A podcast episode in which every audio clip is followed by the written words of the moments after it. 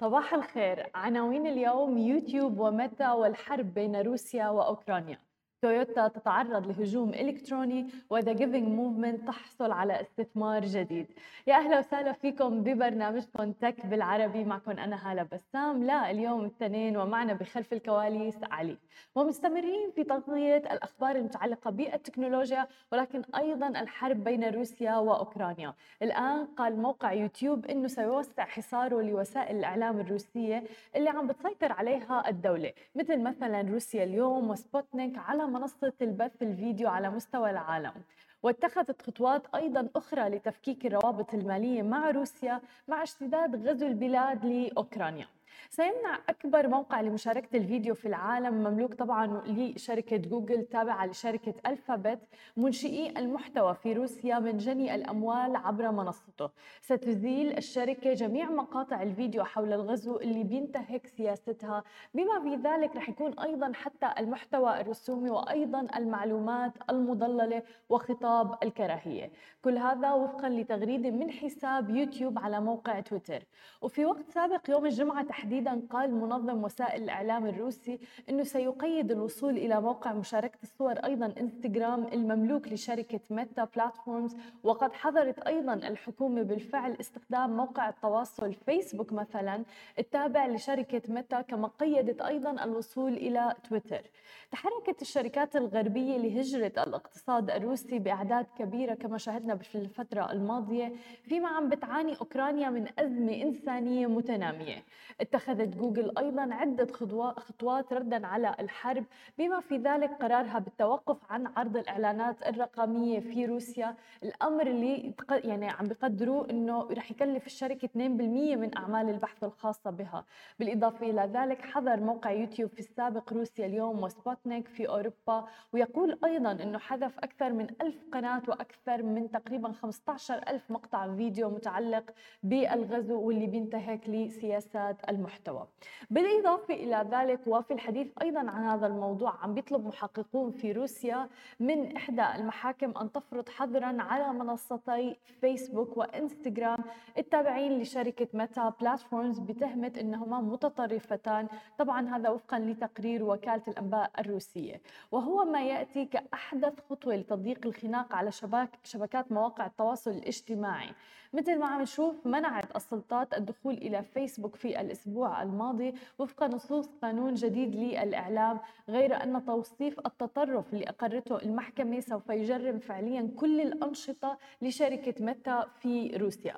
وسوف تمنع السلطات أيضا استخدام تطبيق إنستغرام التابع للشركة.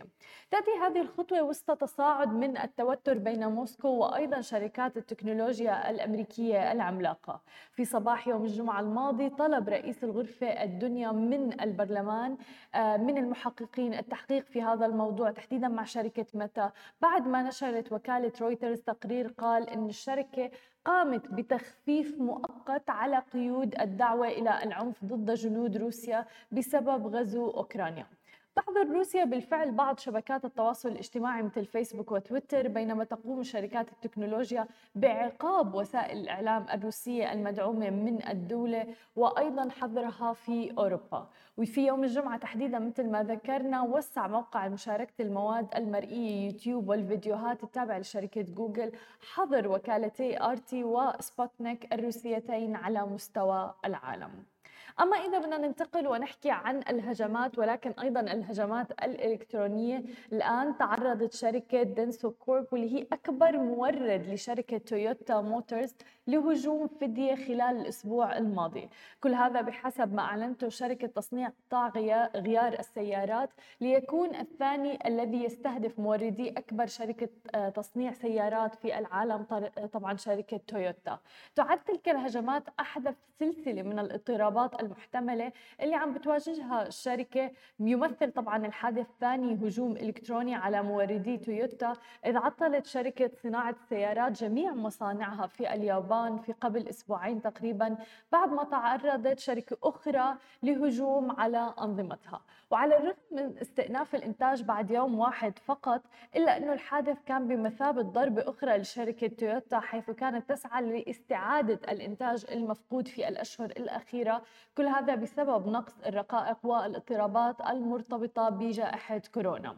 هددت باندورا المجموعة اللي يزعم أنها وصلت إلى أنظمة دنسو بالكشف عن الأسرار التجارية للمورد بما في ذلك البريد الإلكتروني الفواتير وأيضا الرسوم التخطيطية الجزئية على موقع ويب على الويب المظلم. حيث حسب ما أفادت هيئة الإذاعة الوطنية في وقت سابق وأيضا نقلا عن شركة الأمن السبراني اليابانية بالإضافة إلى ذلك رفضت المتحدثة التعليق على المزيد من التفاصيل بشأن هذا الهجوم الإلكتروني. ولكن كانت تويوتا اللي أظهرت مرونة نسبية تقريبا في مواجهة عقبات سلسلة التوريد خلال فترة الوباء. عم بتحاول الآن زيادة الإنتاج لتعويض الإنتاج المفقود وتلبية الطلب العالمي المتزايد على المركبات الجديدة.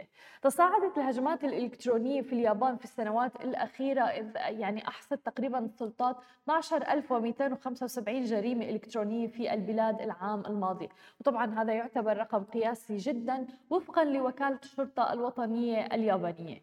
فيما تعد الصناعات التحويلية في اليابان أكبر هدف لجرائم مثل هجمات برامج الفدية وخلونا يعني نكتفي بالهجمات الإلكترونية وكل القيود حتى في القوانين الإلكترونية.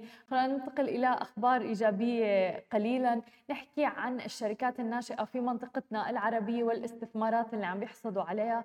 أغلقت الآن منصة الأزياء الرقمية والعلامة التجارية The Giving Movement. جولة استثمارية Series A قدرها 15 مليون دولار أمريكي بقيادة كونورو كابيتال ومشاركة أيضا عدد من الجهات الاستثمارية في منطقة الشرق الأوسط وأوروبا وأفريقيا أيضا حيث ستوظف المنصة ما جمعته في تطوير عملياتها وأيضا تحفيز نموها باتجاه التوسع في منطقة الشرق الأوسط عبر إطلاق فئة أزياء الأطفال على غرار فئة الملابس الرسمية اللي أطلقتها بداية هذا العام وحصلت على جد ضجة كبيرة بالفترة الأخيرة. تأسست منصة The Giving Movement للتجارة الإلكترونية المتخصصة في قطاع الأزياء عام 2020 في دولة الإمارات العربية المتحدة تحديدا عن طريق دومينوك حيث توفر المنصة الملابس والأزياء لكلا الجنسين من جميع الفئات عبر موقعها الإلكتروني عن طريق البيع المباشر للمستهلك. طبعا تتميز منتجات العلامة التجارية الناشئة The Giving Movement عن منافسيها في السوق بكونها مصنعة بنسبة 100% في دولة الإمارات. الأمر الذي ساعدها في النمو السريع في دول مجلس التعاون الخليجي خلال العامين الماضيين تحديدا. هذا طبعا بالإضافة إلى تحفيز الجائحة للطلب على الأزياء والملابس الرياضية بشكل كبير مما خدمها في النمو أيضا منذ إطلاقها. وأحد الأمور اللي أيضا جدا مهمة أنه بياخذوا نسبة وبيتبرعوا فيها وهم من أهم ال values والقيم عندهم الأمور اللي علاقة بالاستدامة على الكوكب الأرض. هذه كانت كل أخبارنا الصباحية لليوم ما تنسوا تتابعونا على كل مواقع التواصل الاجتماعي الخاصة ب Smashi TV. تسمعوا البودكاست تبعنا وتنزلوا ال application نهاركم سعيد جميعا.